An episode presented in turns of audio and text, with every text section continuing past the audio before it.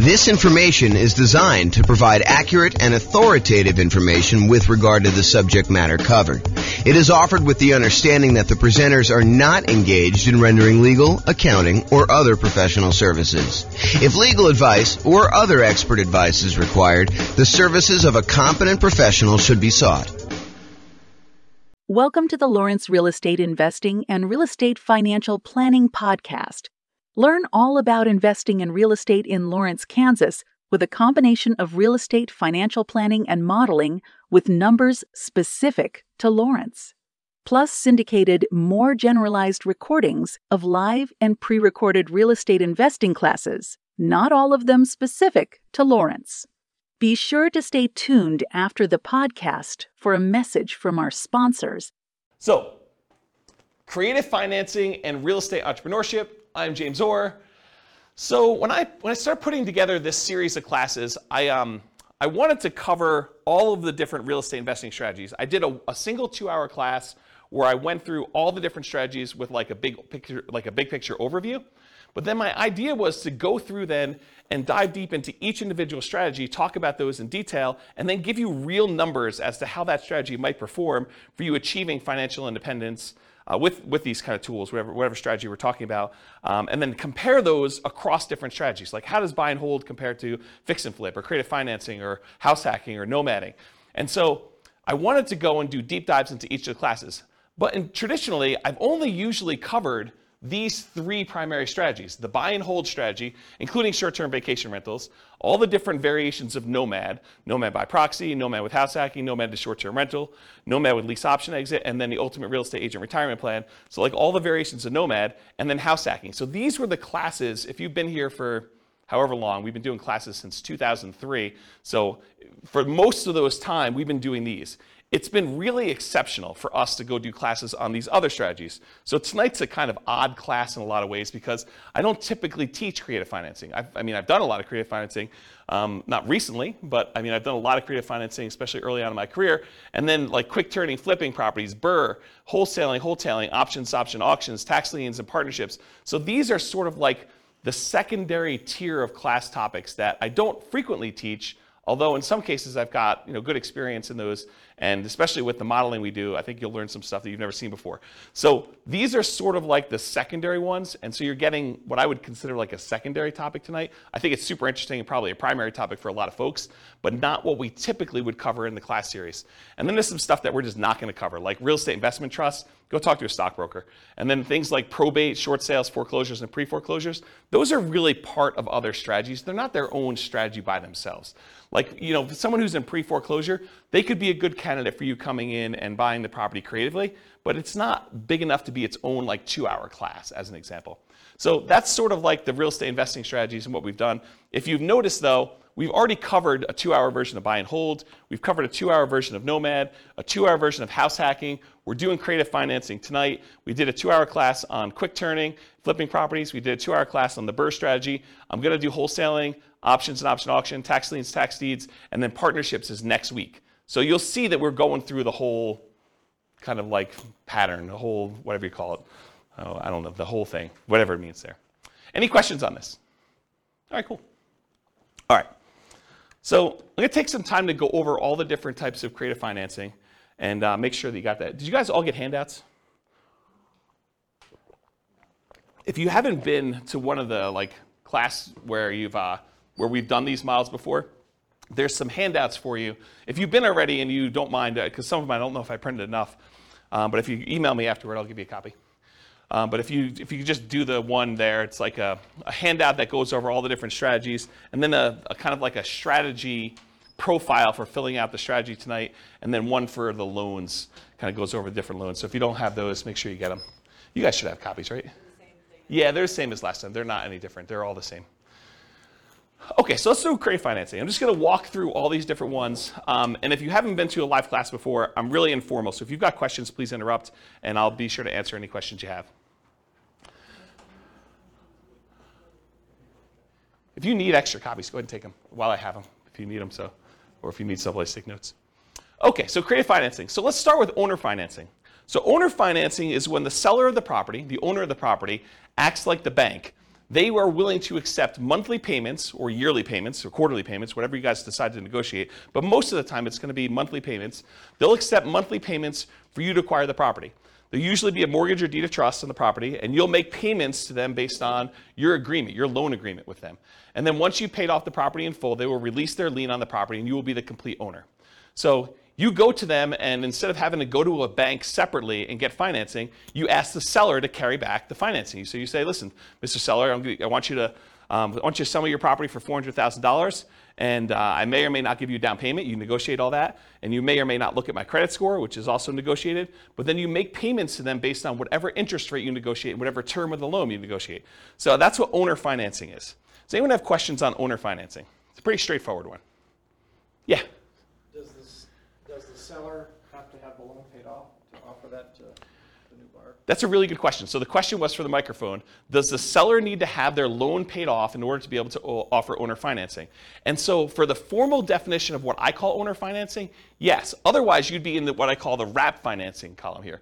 So if you have wrap financing, then that would be where the seller has an existing uh, underlying loan on it, and then they're wrapping that loan and accepting payments from you for a larger amount, and then they're using part of the payment that you make to them to pay the underlying loan that still exists on there. So my definition of owner financing is it has to be free and clear.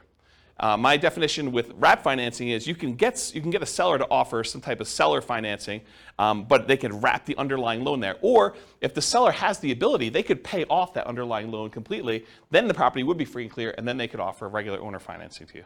Does that make sense? Okay. So going on to the next one, which is wrap financing. Wrap financing is when the seller has an existing loan on the property, and then they're going to willing to sell the property to you, and they're going to say, look, I owe $50,000 on a $400,000 property, but I will finance the full 400,000. I will collect a payment from you based on a certain interest rate and a certain time period for the $400,000 loan.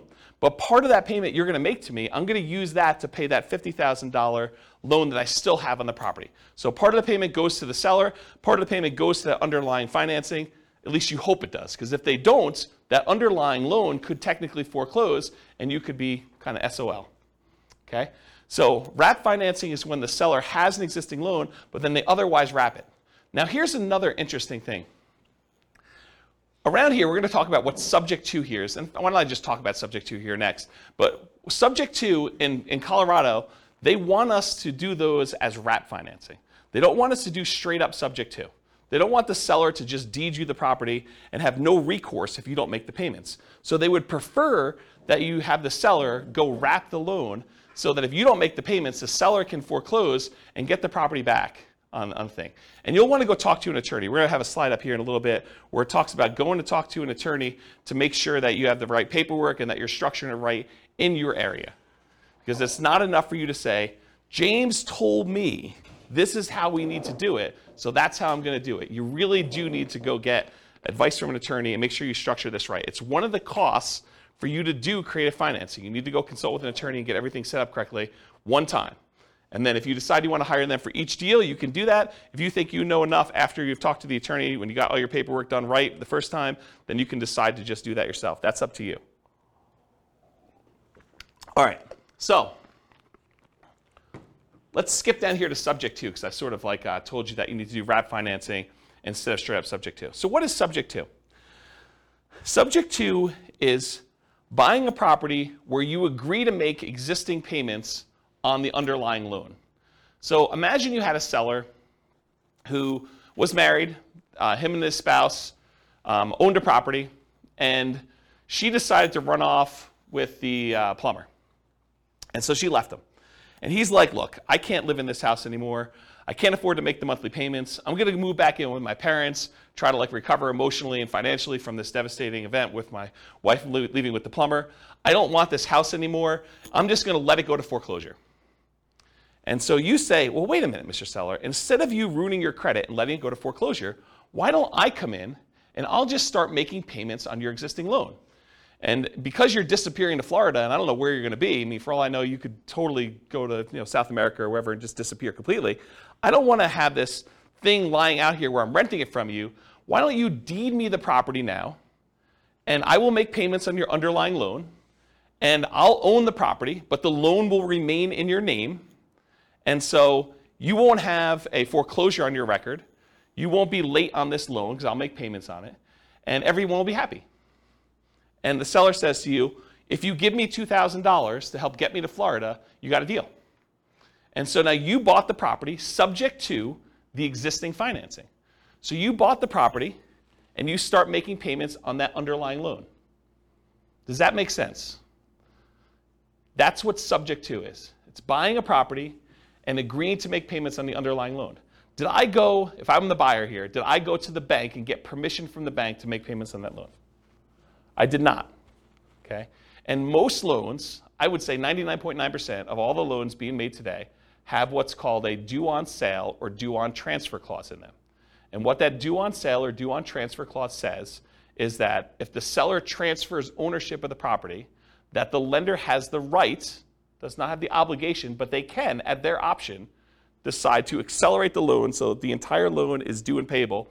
And if you're unwilling or unable to pay the entire loan off, then they can foreclose on it and get ownership of the property back if the seller transfers ownership and does not pay off the underlying loan. So there is some risk to buying a property subject to.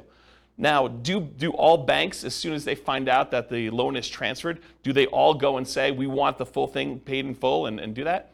Nope. They don't. But could they? Yes, they can. And in fact, I usually do this just to make my point, and you, and you, guys can't say, James never told me that a lender can call the loan due. So for, I don't know, 15, 20 years now almost, I've been teaching class since 2003, so was that almost 20 years? I always stand on a chair and I tell you, the lenders can foreclose on the property. When you transfer title, they can decide to accelerate the loan. That due on sale, due on transfer clause means that they can decide to call the loan due. So you can't say, James, you never told me that because I'll tell you, I stood on a chair and I told you that the lender can actually do that. Now, will they do that? I don't know. Historically, they haven't. But, you know, if you go and now interest rates for the last couple years have been in the, I don't know, 3%, 2%, sometimes, you know, 4% range, and now interest rates are 5%, 6%, 7%, and you're going to go, you know, take over a loan subject to, and the interest rate's 3%, and if you had to go refinance, you know, the loan's going to be at 5 or 6%, might a lender be motivated to say, we're going to accelerate the loan? I could see a case where they would. The chance of you going back to that lender and refinancing, like they're not going to get the 4, 5 or 6% loan, right? I mean, you're going to go to a different lender. If they're foreclosing on you or they're threatening to, to kind of like accelerate the mortgage, are you going to go to that lender and try to get a loan? Unless they give you some type of incentive to do so, probably not. So they're not really probably going to directly benefit, but what if they had some motivation? What if they, you know, thought for some reason getting this loan off their books was a benefit to them and they were looking for a reason to get it off the books? Could they go and do that? Absolutely. Okay? And so, remember my example where the guy was going to, you know, his, his wife left him and went off with the plumber and now he's moving to Florida? Well, what happens if you don't make the payments on his loan? Right? Now it's a problem for him because now the loan is now, you know, in default um, and he could be foreclosed on. He could have a foreclosure on his record. That's not ideal. And so, one of the reasons why I told you that, um, at least in Colorado here, they want you to do wrap financing instead of buying subject to, is because with wrap financing, if you're not making the payment to them, they can then say, wait a minute, okay, now I can foreclose on you because uh, you are not making the payment to me, which means the payment on the underlying loan is not being made, and now I have some recourse against you for doing that. Where before they don't, because they deeded you the property, Deed, the deed represents ownership. So if the seller deeds you the property, you now own the property, even though there's a loan in their name still on the, on the property. Okay? So that's why we tend to do wrap financing. But again, you're going to want to talk to an attorney and get like specific advice about this. Does anyone have any questions on subject to wrap financing or owner financing at this point? We've covered a lot of them. I heard somewhere that they're offering insurance for that. Have you heard of that? No, insurance in what way? Something, so uh, Bill said, it's Bill, right? The- Yeah, the due on sale clause. So if the bank actually goes forward with it, you can buy insurance to protect you from that. I've not heard that. If you do find out where it is, please email me because I'd be interested to see what that says. Yeah, I've not heard of that. So Bill said that there's a company that's offering you insurance in case a, a bank decides to accelerate the loan and execute their due on sale clause. I've not heard that. Yeah, that's interesting though. And I will tell you, this is a this is a gray area, a relatively controversial subject. There are some people that will tell you it's not a big deal, go ahead and transfer it. I've never seen one happen. I actually know of one that had that was accelerated. But like some people say, you know, I've you know I've never seen it happen. Um, you know, so you could do this with impunity. It's not a big deal. They'll also tell you, you know, just hide that you've done the transfer. Like, you know, buy the property, put it into a trust. Um, you know, if you put the property, they'll tell you, they'll tell you this, it's not true. They'll tell you if you put the property into a trust, if you have the seller put a property into a trust, and then you take over the trust, that actually eliminates the ability for the lender to, to accelerate the loan and use the due on sale clause and then you know, start their foreclosure process if they want to. That's not true. There's a, the, the phrase that they're referring to is that a seller can move the property into a trust for their own um, estate planning purposes. But as soon as you take over ownership of the trust, you have violated due on sale clause. So if they maintain ownership of the trust, if it actually is for their benefit directly, then that doesn't violate the due on sale clause. But if you take actually ownership of the trust, then that happens there. And they'll say, but you know, no one really knows the trust. The trust is a private document. It kind of sits there. Well, maybe, right? I mean, if a seller really wanted to know, and the information technology has become so good these days that if a seller really wanted to know, they're going to look at stuff like did the insurance change names? Did the, did the water bill get changed to a different name? Did the electric bill get changed? And you're going to say, but you know, sometimes tenants will do that. Yeah, you have enough of these things happening. I think a motivated like lender could go and do that. So just do it with your eyes open. Talk to a, an attorney and get advice on it. But uh, this is not a with zero risk proposition, in my opinion. And there's people that have different opinions, and they'll tell you that you could do this with impunity. It doesn't matter. Um, and you'll see that online all the time. Any questions on that, especially the part about it being controversial in the gray area? All right, cool. What's that? You want me to get up on a chair? Yeah. Yeah, so that's that's kind of the three there. Owner financing, wrap financing, subject to. What about loan assumption? Well, subject to is when you buy a property and you do not get the lender's permission. But certain loans, you can formally go to the lender and actually assume the loan. You could say to the lender, hey, look, this loan is assumable. I would actually like to come in and I would, I would like to take over the payments for this particular seller, and I will formally assume all responsibilities for this loan. And so you can go to the lender and formally assume a loan. That's different than subject to. You're going there and you're getting the permission of the lender, and with the blessing of the lender, and usually a fee, you're going in there and taking over the loan and doing it that way. Does that make sense? That's the difference between loan assumption and subject to. Okay?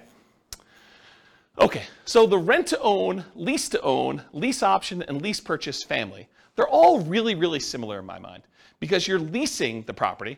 The seller of the property, the owner of the property is saying to you, look, I will allow you to have occupancy of the property, and in exchange for that, you're going to pay me a fee, usually monthly. It doesn't have to be, but it usually is monthly. They're going to pay you a monthly. They're going to pay. You're going to pay the seller a monthly fee in order to lease the property or rent the property for a period of time. But then, in addition to that, you agree with the seller. Look, Mr. Seller, provided I pay the rent for the next year or two, how about you give me the ability to buy this property from some point from you at some point in the future for some price that you've negotiated, um, with some terms that you've negotiated, like who pays what and when and how. So that is a lease option or a lease purchase or rent to own or lease to own type of situation. You're leasing the property and you have the right to buy the property at some point in the future. So a lease option is a lease agreement with an option agreement. You have the option to buy the property at some point in the future. You can choose not to exercise your option if you want to. That's what a lease option is. You lease the property, and at some point in the future, if it makes sense to do so, you can go and buy the property. Lease option. A lease purchase is a lease agreement with a purchase contract. And there's usually a little bit of a stronger implication in a purchase contract that says you intend to purchase the property. It doesn't mean that you have to, unless it's specific performance, in which case you could be sued if you don't perform. But in most cases, it's some type of lease purchase, and the purchase is usually based in some type of like earnest money, where if you don't exercise the purchase contract, then you lose your earnest money. Although there's some, there's some ways you could write it where you don't actually lose your earnest money, but I think most of the time there's some type of loss there. So rent to own, lease to own, lease option, lease purchase, they're all really in that same family. You're leasing a property for a period of time, and you have either the option to buy it or you have an implication to buy it with a purchase agreement. So those are what those are. Anyone have any questions on those? Okay. Agreement for deed, bond for deed, contract for deed, installment land contract. So you know when you buy your car, you don't actually own your car until you've made all the payments, right? You get the title at the end. Well, that's sort of what this agreement for deed, bond for deed, contract for deed, installment land contract are. You're making payments on a property over time, and if you fulfill all the payments in, in, like the terms of your agreement, then at the end of that, the seller is going to give you the deed to the property. You have an agreement to make payments and then eventually get the deed. Bless you. Or you have an installment land contract. You have a contract for the deed where you're, you're agreeing to do certain things and at the end you get the deed for the property. So it's sort of like car payments for houses, is, is the best way I can describe it. Okay? So those really are the six types of creative financing. Owner financing, where they don't have a loan and the seller acts like the bank. Wrap financing, where they have an underlying loan and the seller acts sort of like the bank, but there's a loan on the property. Loan assumption, where you formally go and assume responsibility from the loan with the lender. The rent to own, lease to own, lease option, lease purchase family, where you're leasing the property and you have the right to buy it at some point in the future. The agreement for deed, contract for deed, installment land contract, that sort of family, where you are kind of like making payments and then you get the deed at the end. And then finally, subject to, where the seller just deeds you the property and you technically you don't even have to make payments on the underlying loan. It doesn't have to be that. You're just buying the property knowing that there are existing liens on the property. But in the overwhelming majority of the cases, you're going to agree to make the payments on those on that loan. You're buying the property subject to, and you're going to agree to the seller that you're going to make those payments. Any questions on those six? Okay. So for tonight, I'm gonna I'm gonna discuss those different strategies, and we're gonna go into like all the different risks and is it scalable and all the kind of different characteristics of doing these strategies. But I'm gonna I'm gonna talk about things, and I have to generalize in order to do it. Are there exceptions to what I'm gonna say tonight? Could you say to me, but what, James, what about this really weird situation where this happens and this happens and this happens? Isn't that sort of different than what you're saying? Absolutely. You know, I can't cover every possible situation that comes up. So there are exceptions to everything I'm, I'm going to say. And I've tried to be comprehensive and include everything I can, but it's not possible to do that. There are exceptions to everything. So you can find a deal or structure a deal to make choices that are not in line with what I've defined here. And beware, just because you don't think there's a chance that X can happen, it doesn't mean that it won't happen.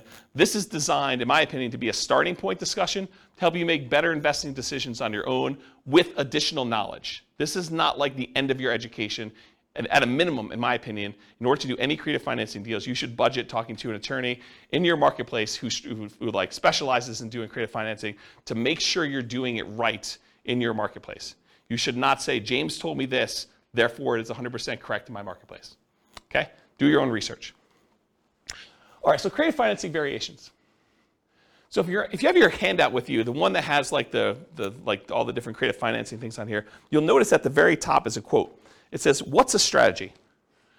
A strategy is a unique combination of entry, holding period, and exit. So, how you get into a deal, the period of time or how you hold the property, and then how you get out of a deal. Okay? So, entries can be any number of the creative financing options. You could buy a property using lease option, you could buy it using subject to, you could buy it using wrap financing, you could buy it with owner financing. Those are all examples. A holding period can be dictated by the type of financing you do. If you have a lease option on a property and your lease is two years long and your option agreement is two years long, you're not holding it forever. You have a two year period. So the type of acquisition financing, the type of entry you use, can dictate exactly how long your holding period is.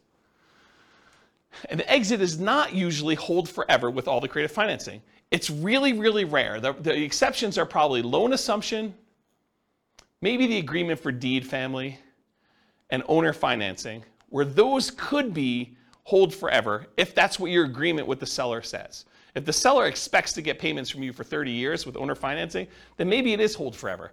But the majority of these other creative financing strategies, lease option, lease purchase, subject to, wrap financing, in most cases, you're not holding those forever. Those are like short term holding periods. And by short term, I mean a few years, you know, five years or so is kind of like the limit for those. Can you hold them longer? Sure. But I think the longer you hold them, the more risk exposure you have um, for these properties. And maybe I'm, maybe I'm thinking about this wrong. And some people would probably argue I am thinking about it wrong because they would argue, hey, look, if they haven't done a due on sale or due on transfer clause um, acceleration for the five years, then they're probably not going to do it at all. But I don't know. I, I don't like having all these different loans out there and having the, the ability to have them call due at any given time. Um, that's just not a strategy that I'd want to do. So, um, so exit is not usually hold forever. Often lease option exits for many creative financing is what people will use. So they'll they'll go buy a property using one of the creative strategies, and then they'll immediately turn around and offer it on a lease. on a lease, excuse me, on a lease with an option to their tenant buyer. So they'll put someone in there who's going to lease the property from them and expects to buy it from in a year or two or three or whatever it is down the road. Okay, so that's usually what a lot of creative financing sellers, creative finance, creative real estate entrepreneurs uh, would structure their deals. They would acquire it creatively, and then they would immediately sell it to a tenant buyer in some form or another. Now, you can do these in your local market, but you can also do these remotely. If you happen to be in a market where a lot of these other strategies are really hard to implement, um, this is not a strategy that you have to move into a property. It's not like doing nomad or house hacking, where you have to live in the property. These can be done remotely. It involves different skills. I mean, to be able to go buy properties creatively in you know, a different city is, is different than trying to do it here locally, where you can sit down across, across from the seller and do it all. Um, so yeah, you can do it locally or you can do it remotely. They can be properties of any type. Doesn't have to be single family homes. Could be duplexes, triplex, fourplex. Could be commercial buildings. It could be industrial buildings. It Could be anything. We're going to tend to focus tonight on single family homes. And then this, this is an interesting one. And if you're interested in it, you probably should look into it more. But Richard Roop used to teach um, a strategy called the ultimate strategy, which is a variation on owner financing. And, and really the, the like short, really short, I'm, I'm probably doing a horrible job at, at explaining it to you, but the real difference is that with owner financing, uh, the way Richard Roop teaches it with the ultimate strategy is he will include in there a term that allows you to move the loan to a different property. So if you get owner financing on a property and you, uh, you ultimately sell that property two or, three, two or three years down the road, you may not want to actually pay off the property, right? You may want to say, I'm going to sell it, but I've got this really great owner financing loan on it. And you want to be able to move that loan to another property so that you can use that financing again repeatedly. And so that's called substitution of collateral. If you're interested in that, go do a search for substitution of collateral, and it will allow you to substitute the collateral. The collateral in this case was the house. So you could sell the house and say, okay, that, this house was the collateral for this mortgage I had on this property, but owner financing mortgage. But now, since I've sold that property, I'm going to move this to another property that I own or a property that I'm acquiring, and I can I can substitute the collateral. And you'd want to do that if you were creating really, really good owner financing with the seller. And the seller ideally wants to continue receiving payments from you. Maybe they don't want to receive a you know, $400,000 lump sum of money and kind of screw up their tax planning. Maybe they really do want to keep that. And so they may be motivated to allow you to move this loan from one to another. So if you're interested in that, go look up substitution of collateral and you can find some different strategies. There's some pretty interesting things you can do with that. Um, another source of this idea of substitution collateral, um, I'm not sure if they're even selling them anymore, but uh, it was um, a guy named Mike Summey I think it's Summey, S-U-M-M-E-Y, I believe, Mike Summey. And he wrote, uh, along with Roger Dawson, he did a series of books called The Weekend Millionaire Real Estate Investor. And there's a series of them. There's like the Weekend Millionaire Real Estate Investor um, book. There's like an FAQ book. There's a book on negotiations, which Roger Dawson is sort of known for. And those are actually pretty good books for um, for kind of like doing um, calculations for owner financing and making sure that you're only buying positive cash flowing properties and things of that nature. And he does talk about substitution collateral in there. Um, so that's another good reference for it if you're kind of looking for a, a, mass market paperback source for this information. So, all right, any questions on uh, creative financing variations? Is this helpful for you guys? All right. Sometimes I get in my own zone. I like just sort of like walk and talk and pace, and you guys get the benefit of that. I look like a caged animal up here, just walking back and forth. All right, so is real estate, is like all the creative financing stuff, is that like a real estate investor strategy where someone is deploying money and they're expecting to get a return on their money? Or is it more of like an entrepreneurial, like a real estate entrepreneurship sort of thing where they're actively doing work and they're expecting to be earning money for the work and labor that to do. Maybe there's a little bit of money involved in there, but primarily it's like the effort and the, and the labor doing it. What do you think? For creative financing, is it usually like a, I'm deploying a large amount of money, or is it usually like I'm out there hustling and doing work and trying to convert that to big chunks of cash in some form or another? What do you think? Yeah, I think this is an entrepreneurship one. I think this is a pretty clear example of it. You're going to do all this effort and work. You're not really taking like big down payments and going buying, you know, 20% down or 25% down buying whole type properties. So here's the big slide. And this is a slide I think that it's going to disappoint some folks because they're all coming into this creative financing world thinking, you know, I don't need to do, I, I didn't want to do all this creative financing because I don't need to have any money in the deal, right? I could do all this stuff with, without any money. Well, maybe. I mean, you, you probably could find a deal where you could do it with no money, but I think that's exceptional. I mean, like really, really exceptional. And Once you see my list of what the expenses are for doing it, I think you'll agree with me. It would be pretty exceptional to do that. So the first thing for money, money required, the first thing is you absolutely have to go talk to an attorney. I think anyone who is going to go try to do these deals without having a consultation with a local attorney who specializes in some type of creative real estate financing, um, I, I think that's a huge mistake. I think you could you could easily lose a lot more money than you could possibly make on this deal by screwing this up. And so it pays to go have a one hour, two hour, three hour consultation. It'll cost you, I don't know, 500 bucks, maybe $1,000. But if you think about it in terms of being able to acquire deals creatively now, I think that's a well worth, a worthwhile expense to do that. So number one, you need to have a consultation with a local attorney to get the correct paperwork and advice on how to structure these deals. Because if you hadn't come to this class or listened to the, this episode in the podcast later, you would think to yourself, oh, I'll just buy subject to. I don't know about this whole wrap financing thing. I didn't realize that that was going to be a big issue. And it's not an issue until it is. Right? It's not an issue until something happens where now the seller feels like you screwed them, and they go and they talk to you know, the uh, Division of Securities or, you know, the, the what, what, do they call the people that are looking out for the consumer's welfare in like the state? Anyone know what that division is? It's like the Consumer Protection Department or something. I don't know what they call it. But if you, they go complain that you're doing this kind of weird stuff and they, an un, a, a, uh, a kind of government agency with unlimited resources and trying to make a lesson of you, I don't know. I'm not sure I'd want to be on the other side of that. So I think you want to go talk to an attorney, make sure you structure this correctly, get the right paperwork for your city, make sure you're doing it right. So that's money required. And I think if you're doing your first deal, I think you could structure this in a way where that becomes almost a cost of doing the deal, right? You, t- you, you can come to an agreement in, in kind of spirit with the seller and say, look, um, you know, seller, so once we come to an agreement on paper, I'm going to go meet with the attorney and have the attorney draft this up the way it's supposed to be with legal paperwork. And that sort of becomes part of your acquisition for the property on that first one. You don't have to do it ahead of time, although I probably would. I, but know, I, would rather spend the money up front and know exactly what I'm doing rather than wait till the last minute and try to structure it that way. Okay, so money required consultation with local attorney to get correct paperwork and advice. The next thing is, how do you find these deals? We're going to talk tonight. I have a, a few slides on marketing. Um, we're going to talk tonight about lazy marketing versus poor marketing. Lazy marketing is where you're willing to spend money in order to get deals flowing to you. That's lazy marketing. Poor marketing is where you're willing to put in effort time in order to have deals that you go out there and find. Okay, and I'll have, I have a couple slides with examples and I'll go into that. But if you're not going to do all poor marketing, which you're going to get tired of doing this if, you, you've never done this before to go try to find deals using the poor strategies, it's very, very labor intensive, and I don't think it's very much fun personally. But you know, I think eventually you want to get to the point where you're doing lazy marketing, you're putting out marketing, spending money to do things, and having deals flow to you. So I think you're going to need to have money, bless you, I think you're going to need to have money set aside, marketing, in order to find or acquire the deal. So you're going to spend money in order to acquire the deal. And I'll tell you my assumptions for what we do when we get to the numbers later tonight. Okay, so that's marketing to find or acquire the deal. In addition to that, you're going to need some type of money to capture the deal. You're going to need earnest money or an option fee. You know, if you're doing a lease option with the seller, you need to pay the seller an option fee in most cases. You know, some people will teach you online, you could do this really cheap. Give the seller 20 bucks, you're good. Still 20 bucks. And I think most sellers are probably going to want a little bit more than that.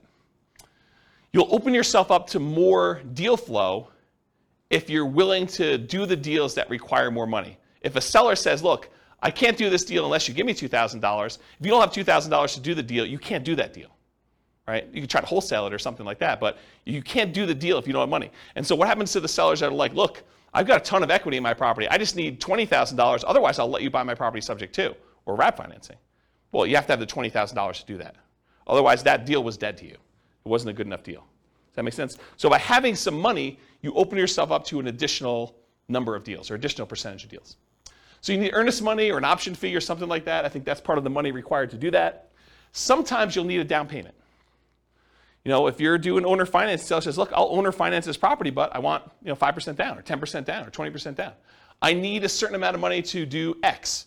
My daughter's wedding, you know, my, uh, I need to pay for school for my kid in college. And so I need $25,000. Otherwise, I'll accept payments over time, but I need a certain chunk up front. And so this is all negotiated, but you might need money for down payment. And if you're taking over debt, if you're, if you're agreeing to make payments on a, on a seller's loan, you know, a lot of times you'll say, look, I'm going to buy the property on the first. Well, technically, for the seller, the payment on the first really pays their mortgage for the previous 30 days because mortgages are paid in arrears. When you get a brand new mortgage, you don't make a payment on day one. You make a payment 30 days after, right? You live in the property for you know, a month, and then you make the payment for the period of time that you lived in before. But sellers don't remember that. Okay? When you go and you buy a property from them on the first, they're thinking you're making that mortgage payment on the first. Okay? So when you go and you take over a loan, a lot of times you're not in arrears. You're making that payment looking forward, almost as if you were a renter. Sometimes you'll need repair costs. So, you know, try to think you're gonna be able to do these deals with no money. A lot of times you're gonna go on a property and, you know, a lot of times the seller is motivated. They haven't been doing maintenance on the property. They haven't been taking care of the carpet. They haven't been taking care of the kitchen. They have a whole bunch of little like fixer-upper sort of things, you know, $500, $1,000, $2,000 paints, you know, things like that that need to be done in the property. So sometimes you'll need massive repairs if something needs really serious fix-up. But in most cases, even relatively pretty houses, if a seller is motivated, a lot of times they're motivated, they've been motivated for a little while, they haven't been doing things. Or sometimes you have to make up back payments on a loan. You know, they're two months behind on their mortgage. They're willing to come in and let you take over payments on their existing loan, but the reason they're able to do that is because they're going to be foreclosed on otherwise. And so you need to make up two months worth of payments. Does that make sense everybody? Okay. You'll need some closing costs. You know, I think a lot of attorneys are probably going to suggest to you that you close this at a title company or an attorney's office, depending on what is you know, customary in your marketplace. They don't want you to do something at the kitchen table and bring in a mobile notary and have them doing something because a lot of sellers don't realize that they're transferring ownership of their property if you do it at the kitchen table. They want you to go down to a title company and have it done legitimately. And you probably should buy title insurance in a lot of cases. So you'll need to have regular closing costs in order to acquire some of these deals, especially if your attorney suggests you do that. And then finally, once you acquire the property, there's some expense to holding the property while you're marketing it to find a tenant, or the marketing itself in order to find your tenant, or your tenant buyer. If you're going to put a tenant in there who's going to buy it from you, you need to spend a little bit of money in order to find those, those people. You know, we've, we've kind of gotten spoiled in some ways with a market that's ridiculously hot that we forget that it's not usual to kind of put a property up and have it, you know, occupied in like a week. You know, sometimes you're holding a property for 60 days trying to find a tenant or tenant buyer. Sometimes it's longer than that if you're not really doing what you're supposed to do or it's priced too much or whatever. Okay? So realize you probably need to have some holding costs or marketing costs in order to acquire your tenant or tenant buyer and be prepared for that. So can you do this with no money? Maybe, but I mean, you, I, I, listed out all these reasonable expenses for you. I, I don't think there's any on here that you're like, well, you just made that one up, James.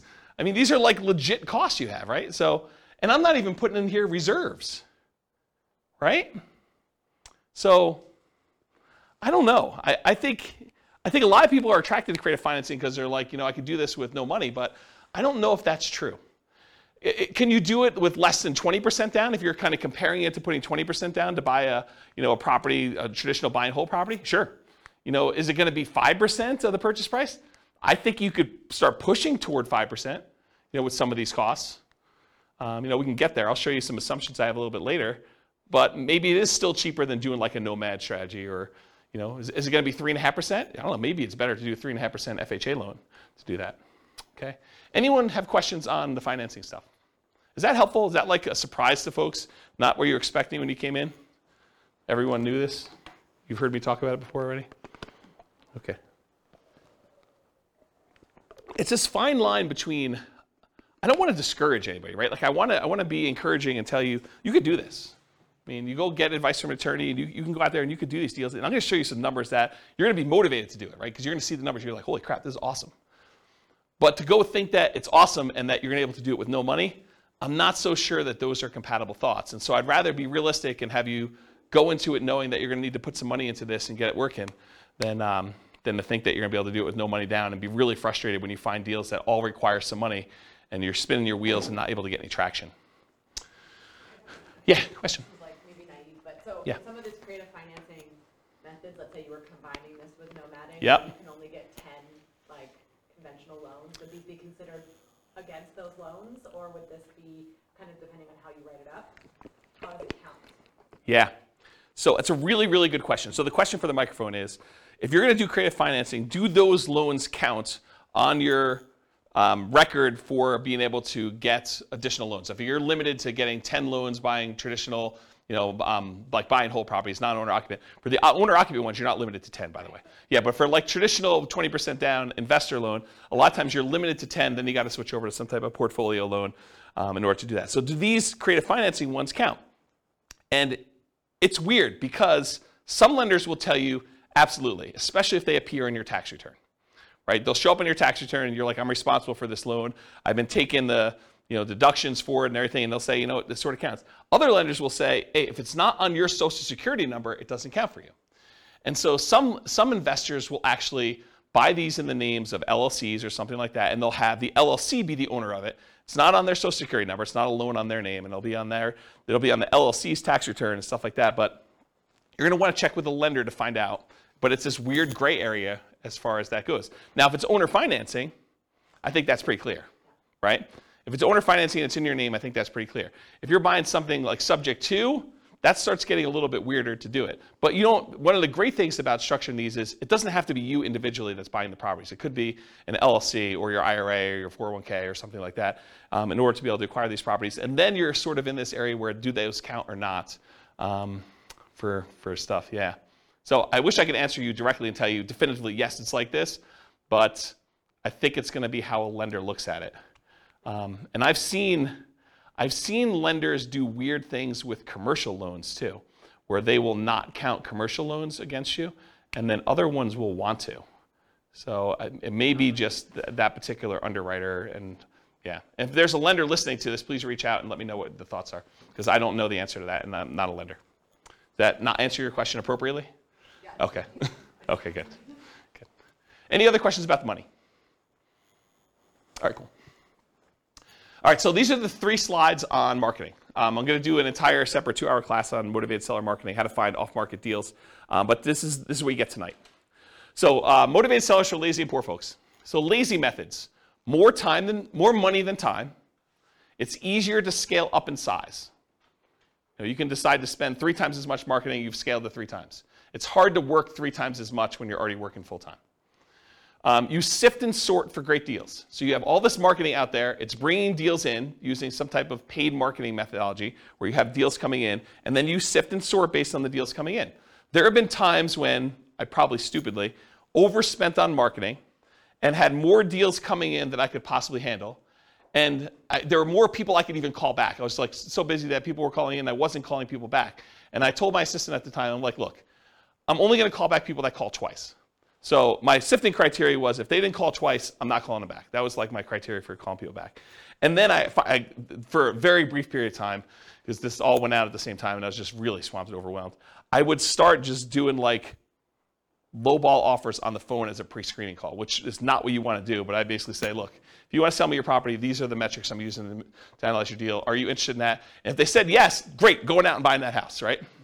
But I don't recommend doing that. I don't think it's a good idea. But you can if you decide to put out enough marketing where you're coming in, you're sifting and sorting for great deals by doing it that way.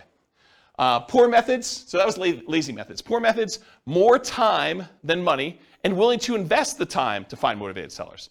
They tend to be time intensive type activities, therefore harder to scale. And you tend to want to work or overwork every lead, which leads you to try to make non deals or bad deals into deals. So the tendency when you're doing the poor marketing is you're putting out so much effort, so much manual labor that a seller who is motivated calls you and you do everything you can to try to make this deal work, even though it's just not a deal. And I think that's the tendency when you have limited deal flow and you get frustrated because you're like, I've only had this one call in the last two months. I've been putting in effort every day, doing 10 hours a day of you know, door knocking or cold calling or you know, replying to ads of people that are for sale by owners or whatever you're doing that's kind of like these poor marketing methods.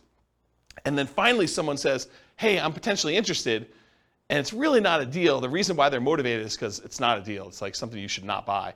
But like you try to look at it from every angle. You're like, I must not be looking at this right because this is the only one I've got. So it's got to be a deal. There's, you know, like the old joke about, you know, there's got to be a pony in this, you know, thing somewhere, right? Like you're trying to find something to make it work, but it's not. Okay. Now there can be some overlap between the two. For example, some people might consider bandit signs, the little signs you stick out in the in the, the medians of, of the roads, or um, the, the neutral grounds for people that are living in areas where they call them neutral grounds. But you kind of put them there and they say, you know, we buy ugly houses or something like that. So some people would consider those more of like a lazy method. Some people will consider them more of a poor method because they're out there like manually putting them in the ground. And I don't know, it's sort of like in the gray area for that. Okay? So let's talk about some lazy methods. Lazy methods, again, are the ones where you're being lazy, you're willing to spend money. So billboards and bench signs, car signs, like the magnetic signs you put on your car or car wraps, uh, any direct mail, postcards, uh, yellow letters, handwritten yellow letters, um, probate letters, all examples of direct mail.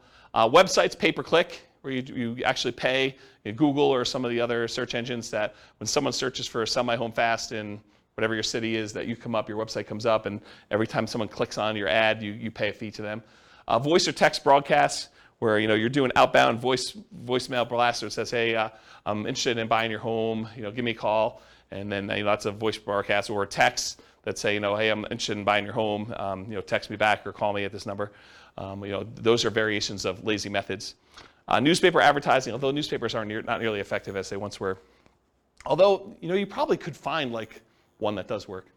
Uh, radio and television ads, and uh, Yellow Pages, which again, who uses Yellow Pages these days? Um, but I wanted to be comprehensive, and this is an old list that I used to teach in a, a class a while ago. Uh, any questions on lazy methods? Poor methods, uh, bandit signs, those little yellow signs or white signs you put sort of in the, the median or neutral ground and kind of says we buy houses or we take over payments and buy a house any condition, cash for house, cash for keys, stuff, stuff like that. Uh, business cards, you know, you're putting out business cards, hand them out.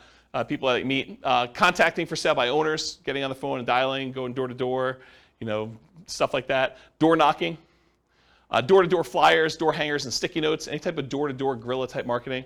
I consider that more of a poor method. Driving for dollars, looking around for properties that uh, are obvious in need of repair, or they've got you know 37 old newspapers laying in the driveway, or 57 pizza hangers on their front door. It's obvious no one lives there, and the, the house is abandoned or something. You, know, you, drive around looking for houses like that, and they try to track down the seller, contact them, and ask them if they're interested in selling their house. That's a strategy.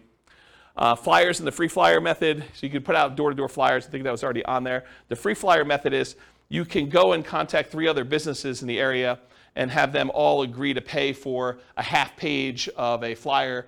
Um, and you can charge them one third of the cost for the flyer so that it covers all the printing for you. And then you go around and do door to door where you put up all the flyers, or you have them cover a third of the cost of the printing and someone to deliver them for you. And you basically get the fourth spot on that two page thing uh, for free. So it's a way for you to have an unlimited budget for doing marketing where you're getting three other businesses, you know, the pizza company, um, you know, the plumbing guy or AC guy or, you know, something else, the weight loss guy. And they're all like on there and they're trying to sell their product or service and you're one of the four on their advertising and you do as much free advertising as you want doing that. That's what the free flyer method is. Uh, and then networking, you know, telling people, you know, what do you do? I, I buy investment properties. You know, someone is uh, needing to sell their property, I can help them sell their properties, that sort of stuff, elevator speech. Um, sometimes you can find properties through real estate agents. I have bought properties creatively through real estate agents. It's hard to do. You can do it though. Uh, posting ads, you know, going on sites like Craigslist or something like that in order to find uh, potential deals there. Uh, promotional clothing, you know, I, I, we buy houses type shirts or things like that. Uh, real estate wholesalers and bird dogs, you can find deals that way. And then your website, if you're willing to do search engine optimization, write content, or do social media marketing, you can find deals that way as well.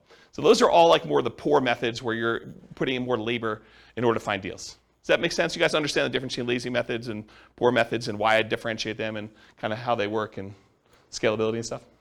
Good? Cool. Credit required. So do you need credit in order to buy properties creatively?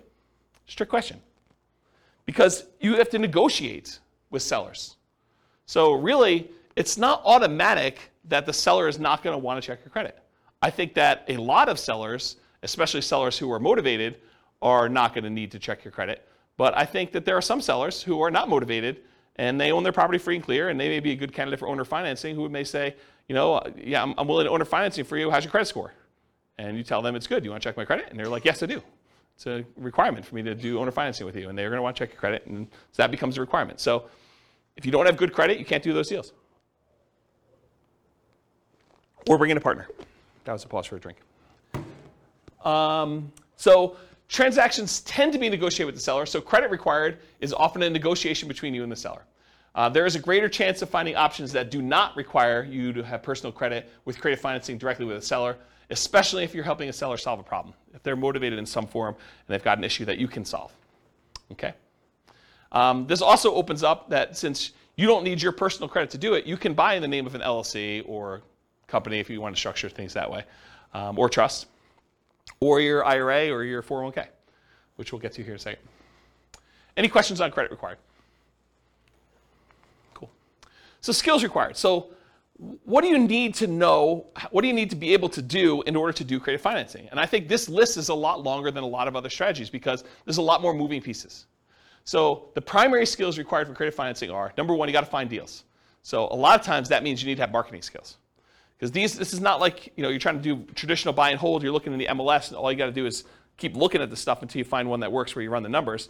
Now you got to go out there and actually get deals. You got to create motivated sellers. You got to go find them and identify them and have them call you or call on them.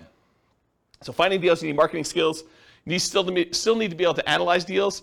And analyzing deals for creative financing, it adds an additional layer of complexity. It's not something you can't learn, but it's not as straightforward as just I'm going to get a 20% down loan. Do I like the cash on cash? Do I like the internal rate of return? You know, am I looking at those numbers? It's a little bit more nuanced than that of how you structure it, how you run the numbers. Once you've done it a few times, it's pretty easy. So you need to be able to do a deal analysis.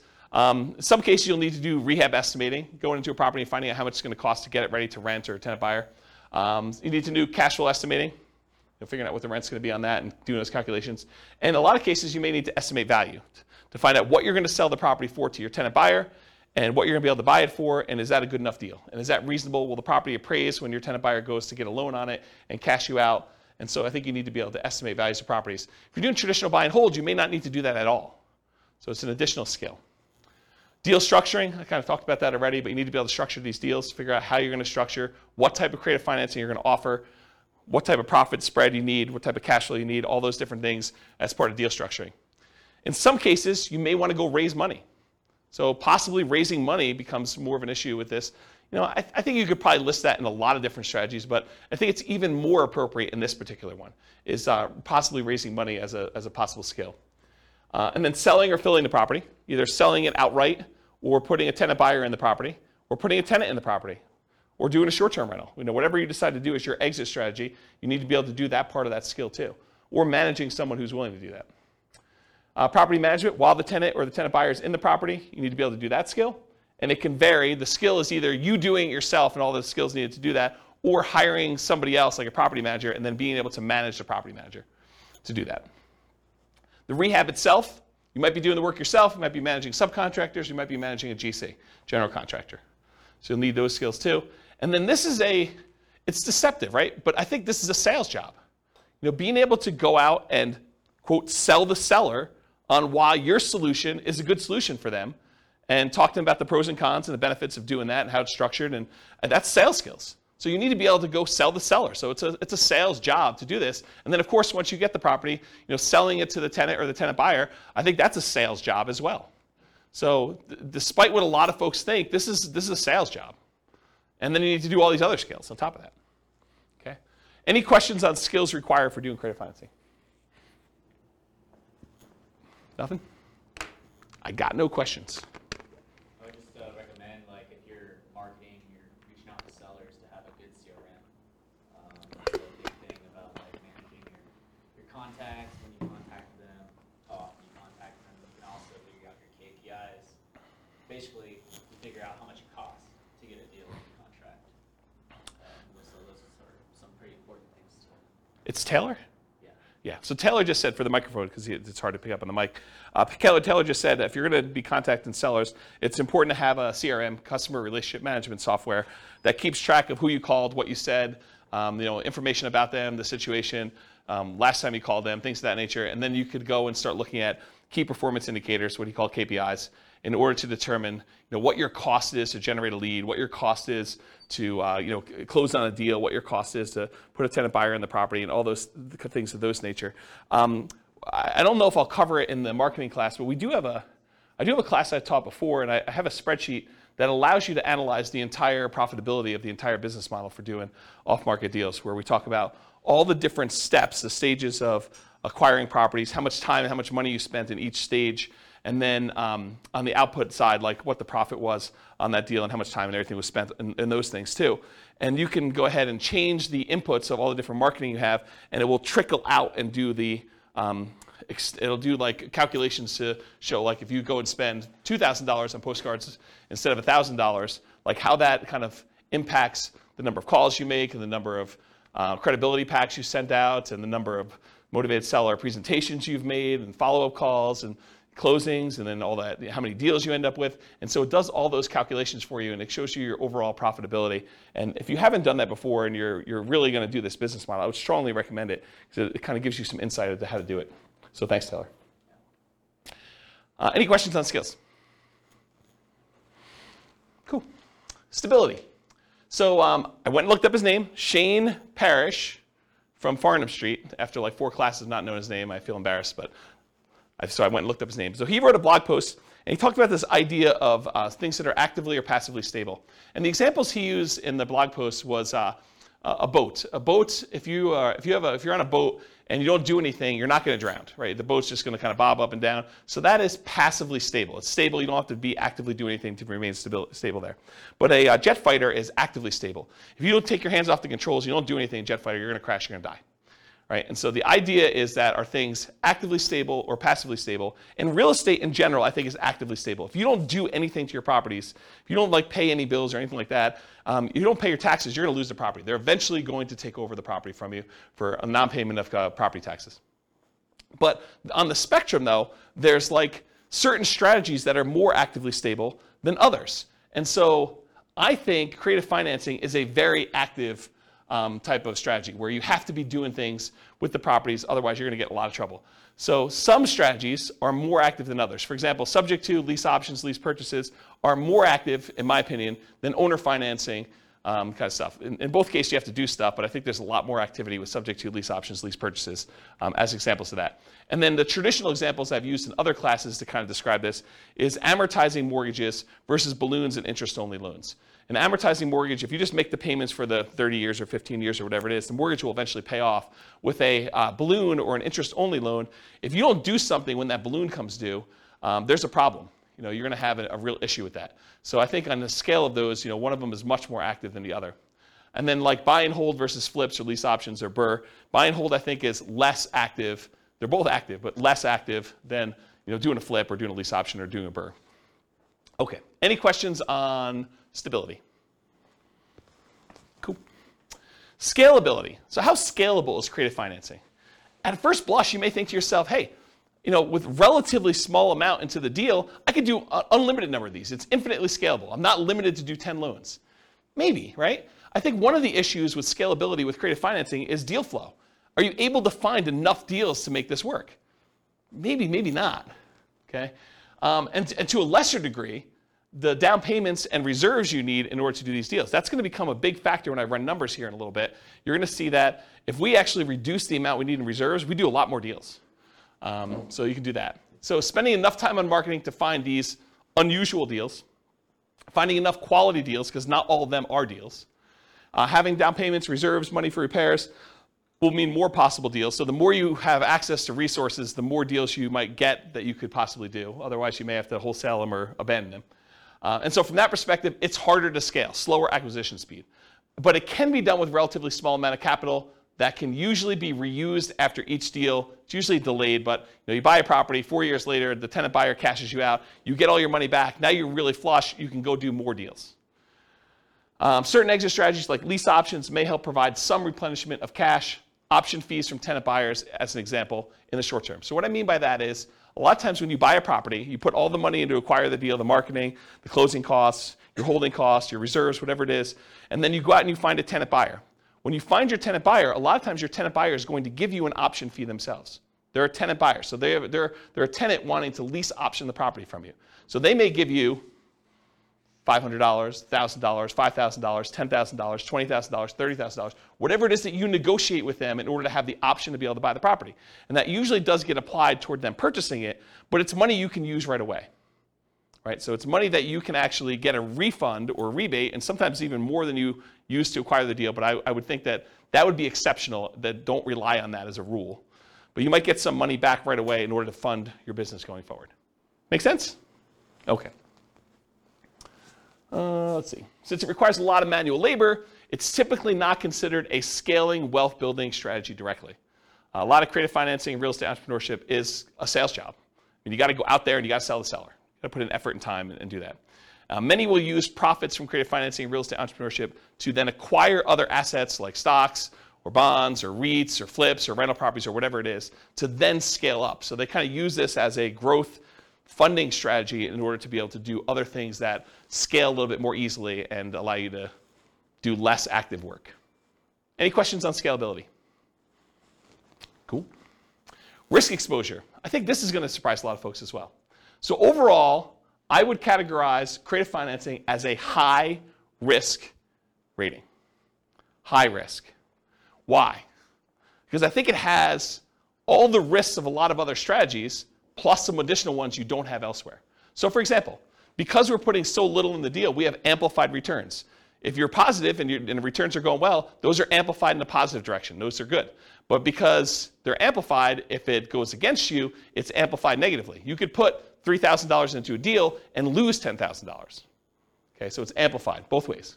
And that's from putting small down payments into the deals. And there's also an increased likelihood of negative cash flow. Whenever you put a small amount down or you take over debt in a property where the, the original seller had very little down in the deal, you have a increased chance of having negative cash flow on a property. And so we like to refer to these as deferred down payments. If you had put 20% down or 25% down, they would be positive cash flow and you wouldn't have negative cash flow. But since the original owner only put 5% down and a year later they're selling it to you and now you're taking over the debt, maybe they only have 5% equity. So it's like you put 5% down.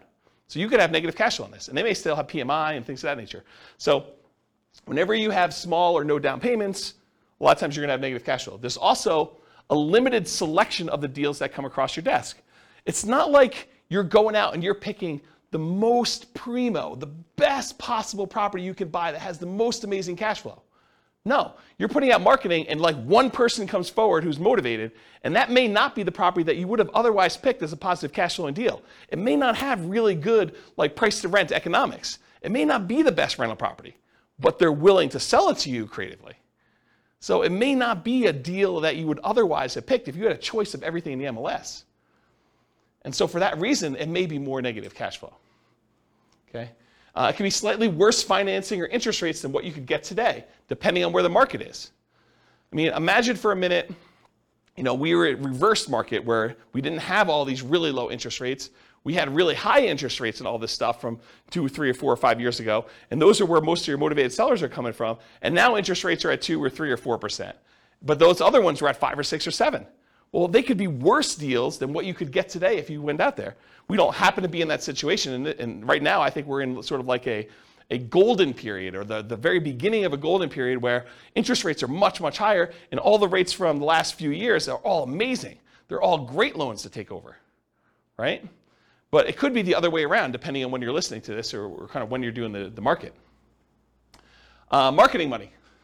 So the marketing to buy and the marketing to sell, I mean, that's a risk. You're putting that money out there. And sometimes it's not effective. Sometimes your marketing message is not resonating with the marketplace, and you might put out money and not get responses. You may put out labor and not get responses.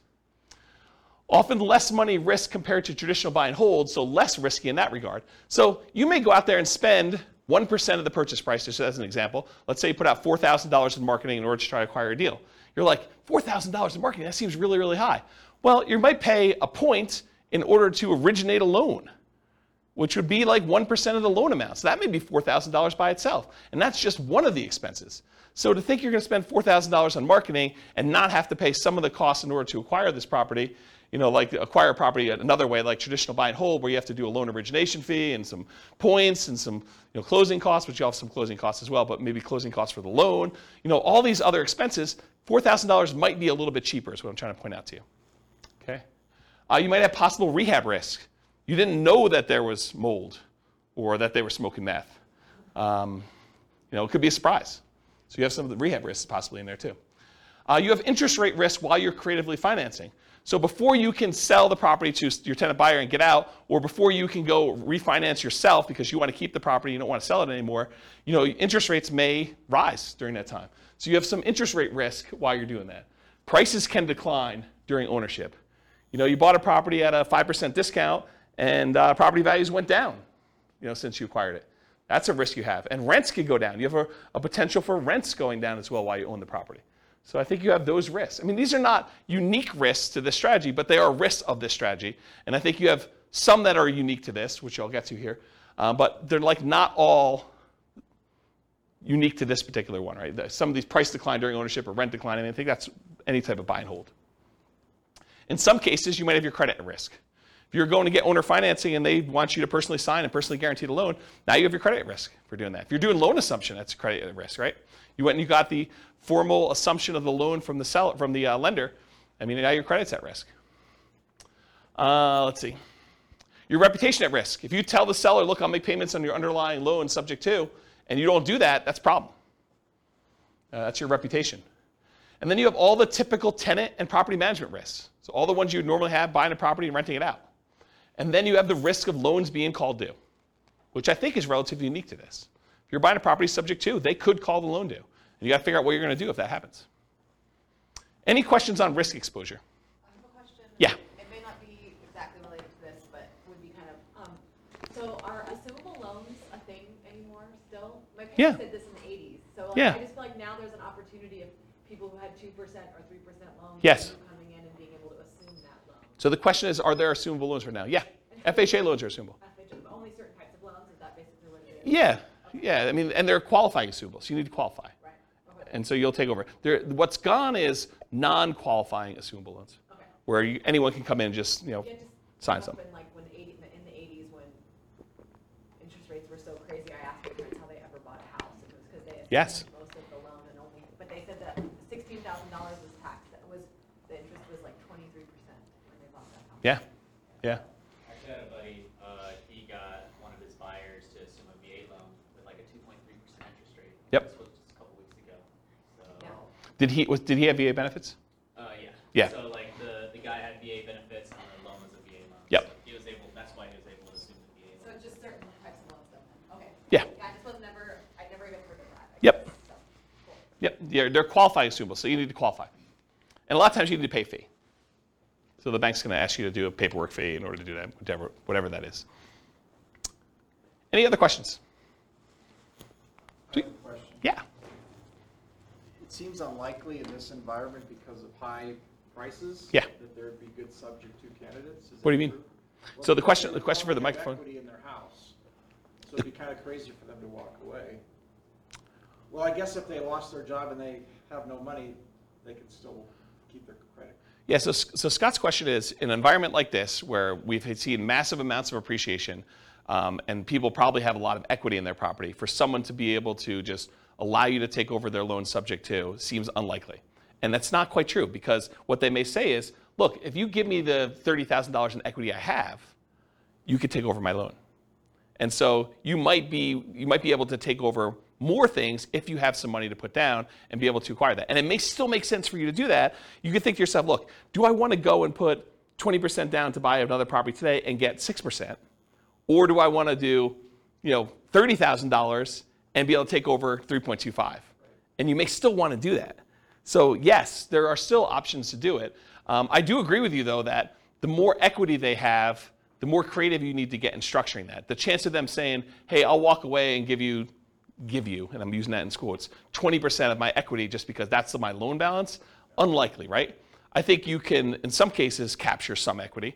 You know, they're willing to trade some of their equity for the solution to their problem, but 20%, maybe, probably not though, right? I think you're more likely to be able to negotiate something where you're buying at a discount. Like, I'll, I'll give you an example. I'm going to get to this here in a second, but imagine for a minute that you go in there and you offer somebody um, to be able to take over their loan, make, start making payments on their loan um, at a 6% discount. Well, if they were going to go sell their property with a real estate agent, they'd be walking away from 6% sales tra- transaction costs, right? So it seems pretty easy for them to say, well, if I don't do a deal with you and I go list it with a real estate agent, I'm going to net 94%. And with you, I'm netting 94%. And it's going to be done tomorrow. They may prefer to do that, right? So, and, and, and then, so what's the difference between 94% and 93%? Not much, right? Especially since the value is not exact. What's the difference between 93 and 92? Yeah, and especially if they need work on the property. And they, or maybe they don't know the value of what it is right now. Maybe they think it's a little bit lower, a little bit higher. I mean, it's hard to say. And you have unrealistic sellers who think that their property is worth, you know, fifty thousand dollars more than the one that sold across the street, who has, you know, backs to a park and has all sorts of crazy stuff, and, and theirs doesn't. And they think that theirs is worth that. But then there's sellers that are like, you know, I don't think my house is worth quite that much. And the inefficient real estate market is part of what allows us to, to do some of this stuff. Okay. Yeah. So now, I know I'm not, um, at all well versed in legal things. Yeah. And Neither am I. I'm not an attorney. I know you would talk to an attorney and you try to have this written up really well, but one of the things that I feel like keeps running in my mind is like, Yeah. what if the seller dies and you're the person buy, doing the, buying the creative financing? It should be written in some way, but it- I just feel like sometimes things, like things get weird. Things Yeah. do when people die. This seems like an additional risk of like, you're not going through an institution, your loan isn't held by some bank where it doesn't really matter who the person is. You now have this like individual entity that. Yeah, Rachel, I, Their family comes involved and then there's probate, I don't, yeah. Yeah, Rachel, I, I'm pretty paranoid too, and I come up with all sorts of like weird situations that happen.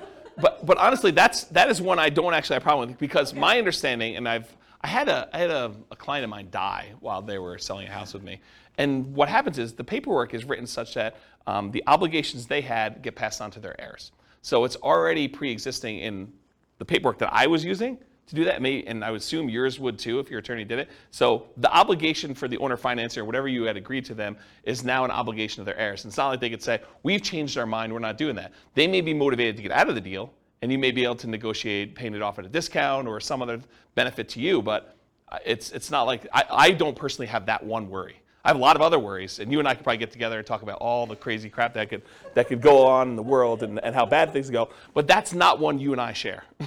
Okay. That's, that's great. I will Okay. let that go that I could legally have Yeah. people, like, Yeah, yeah. sure That's not a problem. Yeah, I wouldn't I wouldn't worry about that one. Well, you hear like in probate, it's like this person has a car, you inherit a car and you can't sell it for six months because they, they didn't have a will and it gets confusing. Yeah, Rachel's talking about some weird probate situation with selling car stuff. I, I don't know anything about that one, but I, yeah, I, I don't have that worry. But you know, this is like the list you make for your attorney, right? The questions you come up with, you like list all the ones you have, and then when he gives you an answer, you're like, oh, well, that opens up like 94 other questions I got for you, Mr. Attorney, Mrs. Attorney. Let me let me go down that list, and you just have that list, right? And I think you go down there and you feel comfortable. And I don't think I don't think there are many things in this world that are like risk free right? You, you, you, you decide like where you want to live on the risk continuum. Do you want to be in a spot where you're okay with being loosey-goosey with your paperwork and not consulting an attorney with every question? Or are you like, hey, look, I got a lot to lose. I'm going to go talk to an attorney and I'm not going to do anything that I don't actually really, really know the answer to without talking with my attorney before I make a decision. So I think there's kind of a spectrum of things in that nature. And honestly, attorneys have different opinions on stuff, right? If you experience this, where you go talk to one attorney and they tell you black and white, it's this, and then you go talk to another attorney, they're like, well, not really. It's that most of the time, but it can be this or this or this. And so I think that happens too. All right, any other questions? Uh, just to comment on the marketing money. Yeah. Uh, the risk is higher in different markets too. Like here in Colorado, I've spent a lot of money just to get a seller on the phone and said, like, you're the thirtieth person that like said they want to buy my house. Yeah, so what Taylor just said is that it, the amount of money you need to spend on marketing can vary market to market. I also think it varies like market conditions to market conditions. Like in a the last three years where a, a seller could list their property in the MLS and get 30 offers on it, you know, 20 of them above list price. That's a very different expense to getting a seller to call you than a market where properties are sitting on the market for six months and they're not selling and you know, so I think market conditions come into play, and you know, I think partly the market you're in has an impact on that too. Um, you're trying to buy, like, for for the recording, we live in a, market where there's this really nice part of Fort Collins called Old Town Fort Collins, and you know, there's like a really nice row of houses where they're all really expensive, and no one really wants to move from there, and it's all really in high demand. If you're doing marketing to try to find a deal there, I mean, that's kind of hard, right? kind of tricky. Can you find them there? Sure, but I mean, you're, you're stacking the deck against you trying to find properties in that thing. Okay, any questions on risk exposure? I actually might, might get close on time. This is really weird. All right, so profit speed. So how quickly, what's the size of the profit, and how quickly do you see profit on these? So if you guys haven't seen this before, I'll do the short version of this. It's in a lot of the other classes, but these are the uh, five areas of return for rental properties. There are really four areas of return for the rental, and then the return you get from the reserves you have sitting on the sideline. So appreciation, the tendency for property values to go up over a period of time. Cash flow, that's uh, all the income you have coming in from the property, including rents and stuff like that, minus all the expenses, property taxes, insurance, maintenance, vacancy, property management, if I didn't mention that again, capital expenses, like all those things. So you subtract all the expenses out, whatever's left over is your cash flow. Tax benefits is usually the cash flow from depreciation. So when you rent a property out, you get this depreciation benefit. It's a phantom expense given to you by the government on your tax return. That means you pay less in income tax. And so whatever the amount you have to pay less in income tax is what we consider cash flow from depreciation for owning this property. And then how much you pay down on the loan. That's debt pay down. So those four areas of return, plus the area you get for the return you're getting on your reserves, gives you a total amount that you're earning. So what's the like typical size you might see on this? Well, when you buy a property creatively, a lot of times you're buying it at a small discount or a big discount, depending on what you can negotiate. And so sometimes you'll get this forced depreciation. The amount you bought in year one that you got as a discount, plus in addition to that, whatever the appreciation is while you own the property. So property values are going up, whatever it is, 3% a year, and you own it for four years, you know, 3% the first year, 3% compounded the second year, 3% compounded the third year, 3% compounded the fourth year. You know, it's 12% plus because you have some compounding in there uh, over that period of time. Plus, if you bought it at a 5% discount, you know, you're talking about 17% or so um, amounts you made on this property over, that, over those four years. Then you had whatever cash flow you did. In a lot of cases, since you're buying these properties creatively, and a lot of times they have high loan to value loans on them, and they may not be ideal rental properties to begin with, sometimes your cash flow will be negative. Your tax benefits are usually going to be positive, and they usually offset some of your cash flow. Uh, and then debt pay down, depending on the price of the property and the interest rates. The lower the interest rate, the more you pay down in debt, just in general, uh, for the same amount of uh, property there. So you combine all those together, you're talking about relatively big sums uh, when you're doing it. It's not all up front though, right? So like as far as like when this happens, a lot of times you'll get like an option fee from your tenant buyer when the tenant buyer comes to you and they're like, okay, I would like to rent your property and I'd like the option to be able to buy it from you from a year or two or three or four down the road. Um, a lot of times they'll give you an option fee up front. So whatever you negotiate could be $1,000, $5,000, $10,000, $20,000, whatever you negotiate with them in order to get, but you get a kind of a pop there at the beginning for that. And then you get ongoing cash flow from the rent on the property. Sometimes that's negative, sometimes it's not. Um, and then you're going to get the big pop at the end when they cash you out or you sell the property. And so that's when the, usually the majority of the money comes in from doing these creative financing. Make sure I covered everything I wanted to. Yeah, so rents and option fees or security deposits are typically paid in advance. I think I talked about that. Um, the, the paper return from forced depreciation when you're buying at a discount, I talked about that. Okay, I think I covered everything I wanted to cover on that. Any questions on the uh, profit speed and size of profit? Cool. Finding deals. Most common methods for finding deals for sale by owners. And by for sale by owners, I mean two major groups. For sale by owners that are already actively marketing their property. These are the guys that are they know they're for sale by owners. They're putting their property out there for sale and they're trying to sell it themselves.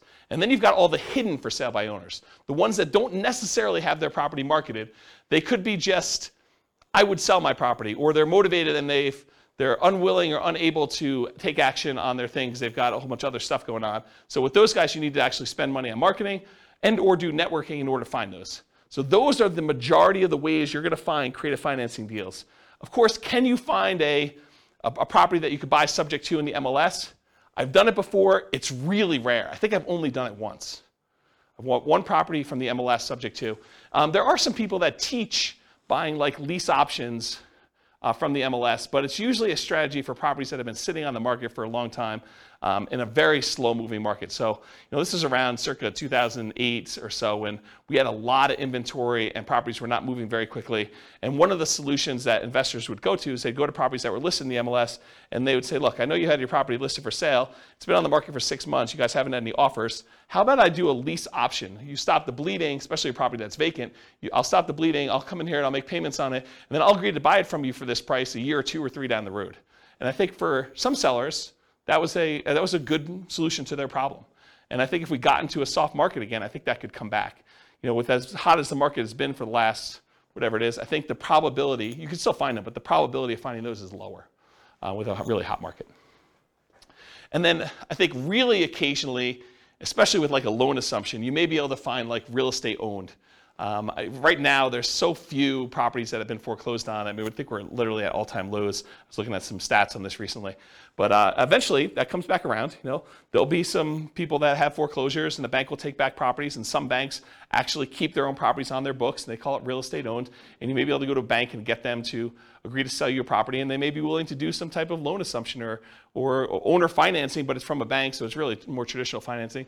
But I think you could find some deals that way, and then wholesalers you know, imagine like you're out there, but you don't have the money to do a deal, but they're a whole, they decide to come and wholesale um, the deal to you, and you have the money to do it. So you can find people that are like you out there trying to find deals that they can't take down themselves or unwilling to take down if it doesn't meet their criteria. Any questions on finding deals? Sweet. So to analyze deals, you can use the spreadsheet, realestatefinancialplanner.com forward slash spreadsheet. It's the world's greatest real estate deal analysis spreadsheet. That's the humble name for it. Um, and so you can go ahead and just use that for doing your rental property analysis when you're buying a property. Just put in, you know, what you're putting down on the property, what you're going to get for income on the property, and um, you can do all the analysis you need to for that. Any questions on analyzing deals? I probably need to do like a class on how to analyze deals, like how to fill out the spreadsheet, right? Or no one needs that. No one needs that? Wow. Okay, I won't do it then. Sweet, save me a night. All right, market conditions.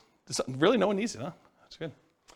Market conditions. So, and ideally, markets where you can find properties with flexible sellers willing to accept creative financing. I, mean, I think that's the definition of the markets that work this that work for this.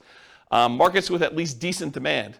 Sometimes you can find deals, but it's really hard to liquidate the deals, and that's why you can find them.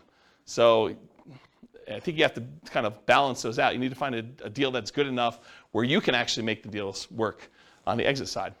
It is challenging in markets where sellers have lots of options. If a seller can go list their property, get 20 offers the next day by putting in the MLS, it's really hard to get your creative financing deal accepted.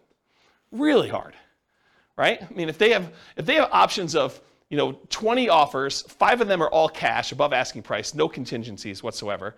Another 10 of them are above asking price but with loans, and five of them are at list price or, or slightly below because they're just not in touch with reality. Um, you know, like what solution do you offer them? As a, someone coming in with creative financing, right? That's the hard part. You need to have a solution that you can offer to somebody that solves a problem. And if they have the ability to solve their problem another way, it's going to be really tricky for you. Um, and then also, a challenging market is low buyer demand. If you can't get rid of your property, if you can't put a tenant buyer in there, that's problematic. If it takes you six months to put someone in your property, that's going to be a tra- just going to be a challenge for you. You can make those numbers work, but you got to buy those deals a lot better. Okay. Any questions on market conditions? Accessibility, availability, these can be hard deals to find, no doubt about it. Got to do marketing in order to find them. Need to find sellers willing to accept creative financing. So you're usually solving a seller's problem.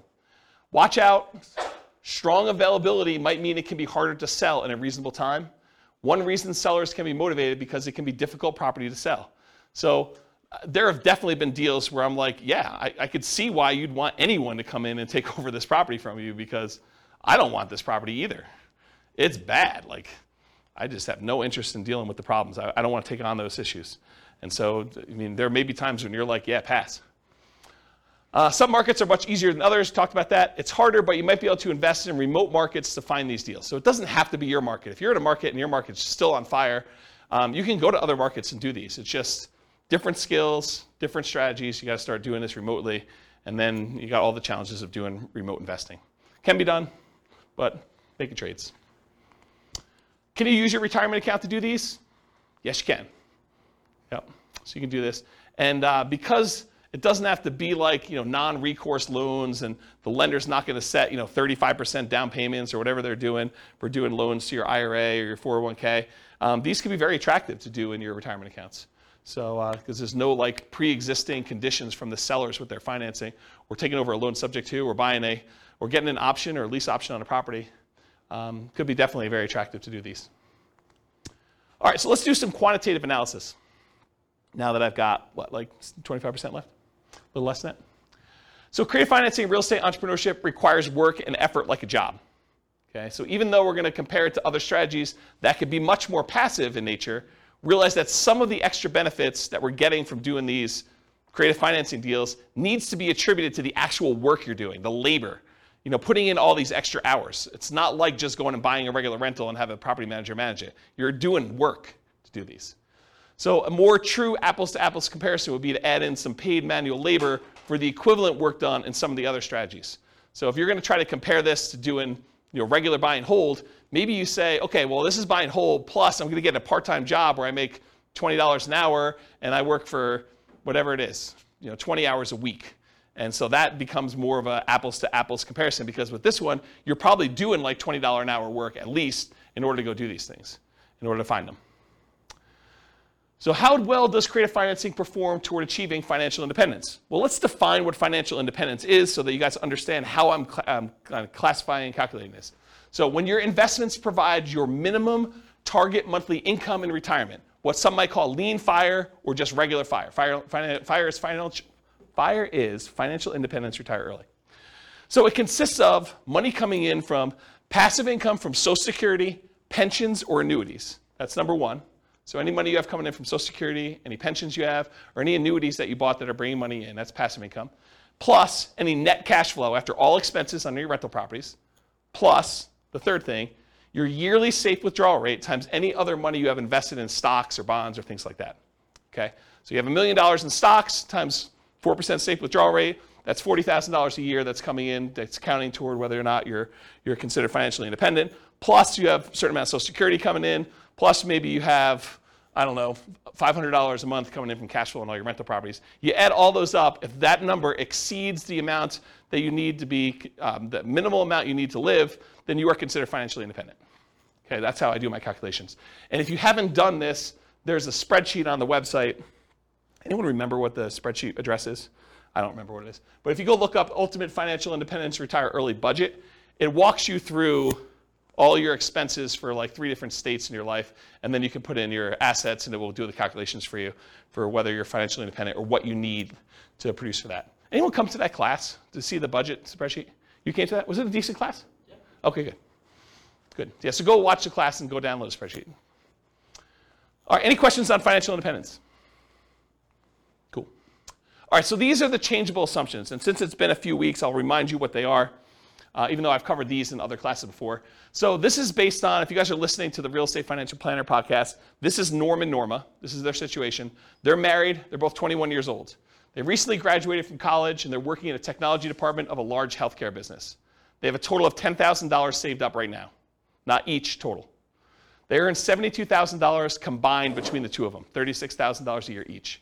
They each earn $18 per hour. They work 2,000 hours a year, $36,000 per year each. They're saving about $1,000 per month before they buy any houses. So their savings rate is 1,000 out of the $6,000 a month that they're earning. They're obsessed about achieving financial independence so they can retire early. They want to find the best path to financial independence together. They're both taking Social Security at age 67. And I estimate Social Security based on them working until they are 67, which may not always be the case. So realize that that's not conservative, right? That's a little bit higher than that. But if they achieve financial independence before they turn 67, it doesn't really matter because that Social Security is just kind of a bonus at that point. Okay, so these are their assumptions. What we've done over the last X number of classes is we've gone through a bunch of different strategies. We did a whole class on them doing buy and hold and how that looks for them achieving financial independence. We did one on them house hacking. We did one on them doing nomad. We did one on them doing fix and flips. Tonight we're doing creative financing. We're going to find out how them doing creative financing impacts them doing impacts their ability to achieve financial independence. So these are also, oh, and by the way, these are all assumptions that if you want to copy the scenario to your own account, you can copy them and then change the assumptions. So if you don't like anything I just said there, you're like, ah, oh, you know, I wish James used 80,000 a year, or I wish James didn't have them saving $1,000 a month. I wish James did this. You can copy into your account, make any modification you want to, and then rerun it. We're modeling this for 60 years. We assume their effective income tax rate is 17.85%. That's based on 72,000 a year. Uh, 3% inflation rate, ha ha ha, it's really funny. It's like 9% this month, right? But 3%, I think, over a long period of time is a reasonable assumption, even though we're in this really crazy high environment right now. Uh, that's what 3% is like a real data based number. Like, go look back over historical data over a very long period of time, it's like 3. Uh, mortgage interest rates, I'll show you those on the next slide, but they're on your handout too. If you didn't get a mortgage handout sheet, did you get a mortgage handout sheet? Can I have yours? You guys have, you guys have your own copies, right? Yep. You guys got them too, right? Everyone got a mortgage sheet? We'll talk about those in the next slide, but those are the interest rates I used. Then a 4% yearly safe withdrawal rate. Um, we're saying they need $5,000 a month uh, for their target monthly income in retirement in today's dollars. So that does increase with inflation over time, but it's really like $5,000 in today's dollars. And uh, their ideal lifestyle, if they can get there, is $10,000 a month. I'm not going to use that in the presentation, but that is a true statement. Okay. This is the mortgage rate handout sheet. In the middle section, shows you all the different interest rates for the different loans for owner occupant and for investment properties and stuff. So those are the assumptions I've used on the different classes. Today's class, I think we're using 5%, which is sort of like a between the investor loan and the owner occupant rates that are even on there. Because we're assuming we're coming out of like a really good interest rate environment. I didn't want to handicap them too much, but I didn't want to use like 2.5 or whatever it is, because I didn't want it to be too good. Okay, so uh, really uh, young eyes, whoever can read this. What's line three, Rachel? Okay, so here we go. $375,000 property value, and that's the purchase price, although they're going to be buying at a discount, which I'll talk about here in a second. And it goes up at a rate of 3% per year. So I'm assuming appreciation rate is 3%. I'm being really, really modest, in my opinion. I think that's conservative. Um, anything better than that helps them while they own the properties. It hurts them a little bit when they're buying more expensive properties in the future, but it helps them for the ones they own.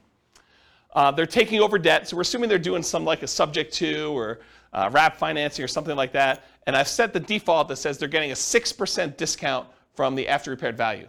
So this is that argument I made earlier. Look, you're going in there and saying, look, you're going to go and the alternative is for you to list a property with a real estate agent. You're probably walking away, although real estate agents are completely negotiable. You can use whatever numbers you negotiate with your real estate agent. But I think 6% is a very common one that people have used in the past. Um, so what we're saying is, you know, we're going to buy the property at a 6% discount. Like what they would net if they walked away from a real estate agent is some way of looking at that. Uh, 4% in, of purchase price in the cost of acquisition, and we list this as closing costs. And where I got 4% from was 2% for down payment, so we're going to give the seller 2% to have them walk away, essentially, uh, which really means that they're not getting 6% discount. They're really getting more like a 4% discount, right? Because we're going to give them about 2%, although it's 2% of the purchase price and 6% discount from ARV, but it's close. So 2% for down payment. We're going to need to give the seller some money. 1% in marketing costs, so 1% of the property value, our purchase price, is what we're going to use in order to spend on marketing, postcards, letters, bandit signs, whatever we're going to do in order to find deals. But we're assuming that that's a cost to doing the deal. And then 1% in the actual closing costs, going to get title work done, closing services, notary, legal fees, whatever it is there. So I just put that in there as kind of like a placeholder. So I use 4% for our transaction costs to do that. Seller's not giving us any concessions, they're motivated. Uh, we require six months of reserves of personal expenses, this property's expenses, and each of the other properties that you've already bought. And so I want to talk about this for a minute because it's kind of important. I, use six months reserves because I think it's prudent for you to have these reserves, right? I think you acquiring rental properties and not having your personal reserves and you not having reserves for the other rentals you have or you having reserves for the one you're about to buy, I think is kind of silly. But I did run some variables. I ran some variations on these but really, I said to start with, we're going to say you need six months of reserves of personal, six months of reserves of all the previous properties you bought, and six months of reserves of any properties you're buying in the future. I think that's prudent to have moving forward. And so you need to have all those reserves in order to be able to buy the next property.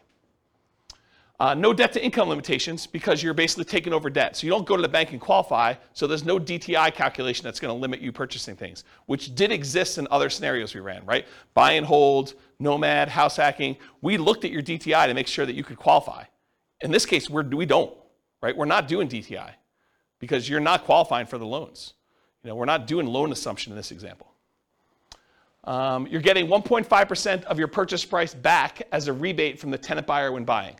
So after you buy the property, I'm assuming that your tenant buyer is going to come up with at least 1.5% down. In this case, it is 1.5%, but I think that's a fair number to use.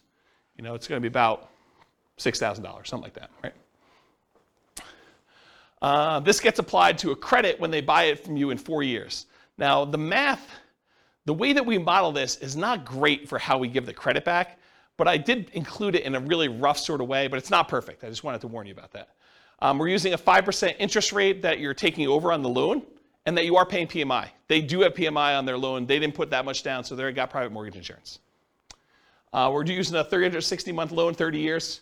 Uh, $2,600 per month in rent, but rent also increases at that same inflation rate, 3% per year.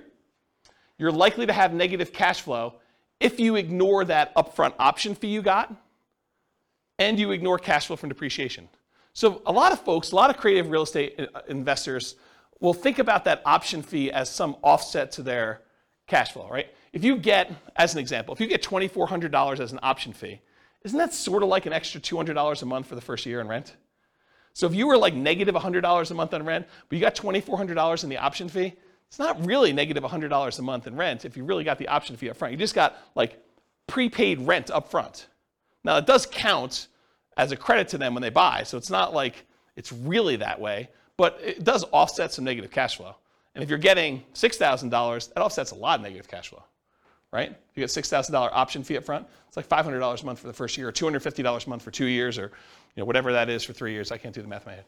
So we're not counting that. We're not thinking about that. We're not counting the cash flow from depreciation. Uh, 3% of the monthly income is assumed vacancy rate. 10% of the monthly income is the assumed maintenance rate. Although if you've got a tenant buyer in the property, you could argue your maintenance rate is probably going to be a little bit lower because usually a tenant buyer, someone who's buying the property, is going to take care of the property a little bit better than just a regular old renter. And you could negotiate that they're responsible for the first X in maintenance on the property too. That's another way to structure this. I'm not going to talk about how we calculate taxes and insurance, but we are calculating it's on there. Um, and then I'm not going to go into details about how we calculate the uh, depreciation benefit uh, just for the sake of time, but I, I do have that in there as well. Let me get a drink because I'm losing my voice. You guys hear my voice, or is it just like in my head? You hear it? Sometimes it's hard to tell if it's just in my head or not. Like, because you know, you listen to yourself on recording every once in a while, and you're like, "Do I really sound like that?" I guess I do. Um, so buy up to 15 properties. Oh yeah. So basically, I'm saying they can have up to 15 properties that they've acquired at any given time. I cap them at 15 because in some of these cases they're able to buy like an infinite number, right? Like they eventually get to the point where some of the deals start popping. They've got a lot of money in their bank accounts, and really they could go spend an unlimited amount of money in order to do any number of deals that they want. And I wanted to set a reasonable limit. I thought 15 sounded about right. Do you guys think 15 sounds right? Is it too low or too high? 15 right? No? Okay, 15 sounds good. Um, I, I, do run some variations there on how long you're actively buying for. Oh, I, I, only buy properties for 10 years because if I keep running this for like, a lot of times you're financially independent before 10 years uh, or like shortly after 10 years. So I, I, basically stopped acquiring properties at 10 and I did some variations where I extended out a little bit more, made it shorter, but yeah, 10 years is arbitrary. And then I buy up to 15 properties. We sell them to a tenant buyer after four years. Historically, over a large data set, about um, about it, it, takes it takes about three different tenant buyers in order to have a tenant buyer close on the property. And so if you have a tenant buyer every year for three years, you know, I used four years. It seemed a little bit more conservative. Could be longer than that. Could be shorter than that. Depends on like how you structure the deal, what happens in the marketplace, their ability to qualify, financing availability. A lot of variables in here. But I think four years seemed like a reasonable cutoff. You could extend it out if you wanted to. And I didn't count extra option fees you had, right? Like you put a tenant buyer in there, they could live in the property for a year and then decide not to buy. You know, they don't get married, they get divorced, they no longer need the property, they're transferred out of, out of the area for work, whatever the reason is. But there are times when that tenant buyer is like, I'm leaving, and they just leave their option fee, and now you got to go find another tenant buyer, and you get to collect another option fee by doing that. So I didn't count that. Um, and then even after the 10 years, they're selling property. So they acquire them up to 10, and then we could sell them, you know, four years after that. Uh, and then when you sell, it is 1% in closing costs. Usually you're going to negotiate to have the tenant buyer pay all the closing costs, but this is sort of part of that offset to give them that 1.5% credit back. So I sort of finagled it that way. That's where that came from. You're not paying any real estate commissions because you've got the tenant buyer you've already found, and the tenant buyer is buying directly from you, so there's no real estate commissions on the sale. Uh, there's a 25% depreciation recapture tax. So all that depreciation benefit you got, you're paying 25% tax on that number in order to do that. And that's conservatively high. It's really whatever your tax rate is with a max of 25. Um, and then you're paying 15% long-term capital gains on whatever gains you had when you do that. And I do all those calculations to do it. Any questions on my assumptions, all of which you can change?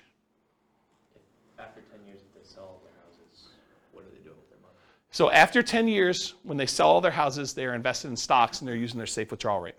I did not do any modeling where they mixed strategies. Um, the challenge with this stuff is there are so many different variations. Like once they're done doing all this stuff, do they do short-term rentals? Do they nomad? Do they house hack? Do they do buy and hold? Do they do hard money loan lending? Do they, you know, what are they doing after this, right? And so, I, I mean, I could sit here and teach classes for weeks just with, oh, now they're going to do this, and you're like, okay, I'm not coming to that class. I came to the last one where they did something really, really similar, right? So this is sort of like, pick one and stick with it. But I will add, you know, you could go and model whatever you want, or if you're unwilling or unable to do the modeling, you know, get me on the phone and we can do a paid consultation or something to do it. So, all right, any questions on assumptions? All of which are changeable. All right, now I'm going to run through the numbers from previous classes really quick. I'm not going to go into really crazy details, number one, because of time, but number two, also because if you go watch the buy and hold class, I go through the assumptions for how to get all of these. If you go through the house hacking class, I go through all the house hacking ones. You go through the BRRRR one, I go through all the BRRRR ones. So like I walk you through exactly how we do all that. And then at the end, I'm going to show you the, the ones for creative financing, which I will take some time. So if they did all stocks and didn't buy any real estate, it takes them 40 years in order to be financially independent. If they go and they do buy and hold strategies, there's a whole bunch of different strategies. Everything from buying one owner occupant property and buying stocks, that takes 33 years. Um, buying 20% down payment rentals, that's 31.42 years. Buying 25% down payment rentals, that's a little faster at 28.67 years. Buying 15% down payment rentals with PMI as an investor, that's 33.5 years. There's a whole bunch of stuff where then you buy an owner occupant, then you buy 20%, 25%, or 15% down rentals. Those are a little bit faster or slower depending on which one you're comparing it to. There's a whole bunch of ones where you do short term rentals. Those are really fast, you know, 23 to 24 years for those. Uh, there's ones where you buy an owner occupant property, then you do short term rentals. Those are a little bit longer than you just buying straight short term rentals, but you kind of get the idea. So, because of time, I'm not going to go into a lot of detail, but you see the numbers, and if you want more information on buy and hold, you know that there's a separate podcast episode for that, correct? Awesome. This is Nomad summarized. If you go buy 10 Nomad properties with 5% down, it's 26.5 years. If you buy 10 fixer upper Nomads, it's 19.58 years. You buy 10 Nomad by proxy, it's 24 years. 10 Nomads, then you do short term rentals with them, it's 12.67 years, which is actually one of the lowest in all of all these. Uh, you buy 10 Nomad properties and you get the house hacking roommates, either one roommate, two roommates, or three roommates, or four roommates. It ranges from 21, almost 22 years down to 17 years about um, with those different ones. If you do Nomads and you do lease option exits, it's about 31 years. If you do the ultimate real estate agent retirement plan, it's about 26 years. So go watch the Nomad class if you want details on any of those. We basically do this like class structure with Nomad for that. Here's the house hacking summary, and it went from vertical to horizontal because there's too many. Um, and so it shows you all the different house hacking ones. I'm not going to go, but basically it's like how many different roommates you have and how many different properties you buy. So there's a whole bunch of variations on that. But here's the house hacking ones. Then I did BRRRR. There's three different BRRRR ones. There's doing BRRRR where you have uh, you leave 10% in the deal. That's 20, almost 22 years. There's BRRRR where you leave 5% in the deal. That's almost 17, it's almost 18 years. And then there's BRRRR, where you can leave nothing in the deal, and that's just under 15 years for doing those. And then this is the quick turning class where you're doing flips. Uh, whether you're flipping like every six months, every nine months, and how much you're making with the flip, you know, 25K, 30K, 35K, 40K, 45, 50. If you do live-in flips, you do um, two-year tax advantage flips, you do two-year tax advantage live-in flips, you do all these different variations. So there's a whole bunch of different ones on here for all the different fix and flip ones. Go watch the fix and flip class for the numbers on that. And then here's the summary of all the ones so far. And what I tried to do to make it a little easier for you is I tried to color code them. So all the ones in red over here are all the BRRRR, sorry, all the buy and hold strategy ones. And this shows you how many months it took them to be financially independent using that definition we did before. And so now you can see the relative sizes of all these different strategies. So you can see how long it took all the different buy and hold ones, how long it took all the different nomad ones, how long it took to do all the BRRRR ones, how long it took to do all the quick turn flipping ones, and then how long it took to do the house hacking ones. And you could just see visually which ones tend to be the faster strategies. Of course, the detail is something you'll want to go listen to the individual class for. But in general, Nomad looks really, really good. BRRRR looks amazing if you could do BRRRR deals. There's a lot of flipping stuff that looks pretty amazing too. House hacking seems, I don't know, pretty good, maybe a little bit better than buy and hold if I had to kind of eyeball that. But you can kind of get a feel for like the different strategies and how they might perform. Does that make sense, everybody? Okay. What about creative financing though? So I did creative financing where I varied reserves. So down here is that six months of reserves. If you do the creative financing deals as I described with all my assumptions before, but you mandated you had six months of personal reserves, six months of reserves of the property you're about to buy, and six months of reserves for every other property that you purchased so far, it takes 17.42 years in order for you to be financially independent, and you stop after you stop acquiring after 10 years. So basically, that's how long it takes you to do it. If you drop down to just five months of reserves for all three of those, you drop down to 15.42 years. So you save two years by doing that. If you drop down, you only have four months of reserves for each of those. You drop down to 14 and a quarter years. If you do three months of reserves, it's just under 13 years. You do two months of reserves, which I think is pretty risky, um, in my opinion. I think three months is probably pretty risky too, but two months I think is pretty aggressive. Um, that's 11.67 years before you're financially independent doing this strategy. And if you, if you decide you're crazy enough to do this with just one month of reserves, um, you can be financially independent under nine years. Craziness, right? What if you do, instead of doing months of reserves, what if you say, look, I'm only going to I'm to set aside $10,000 in reserves. It'll adjust up with inflation, but 10K. Well, that's about 9.17 years.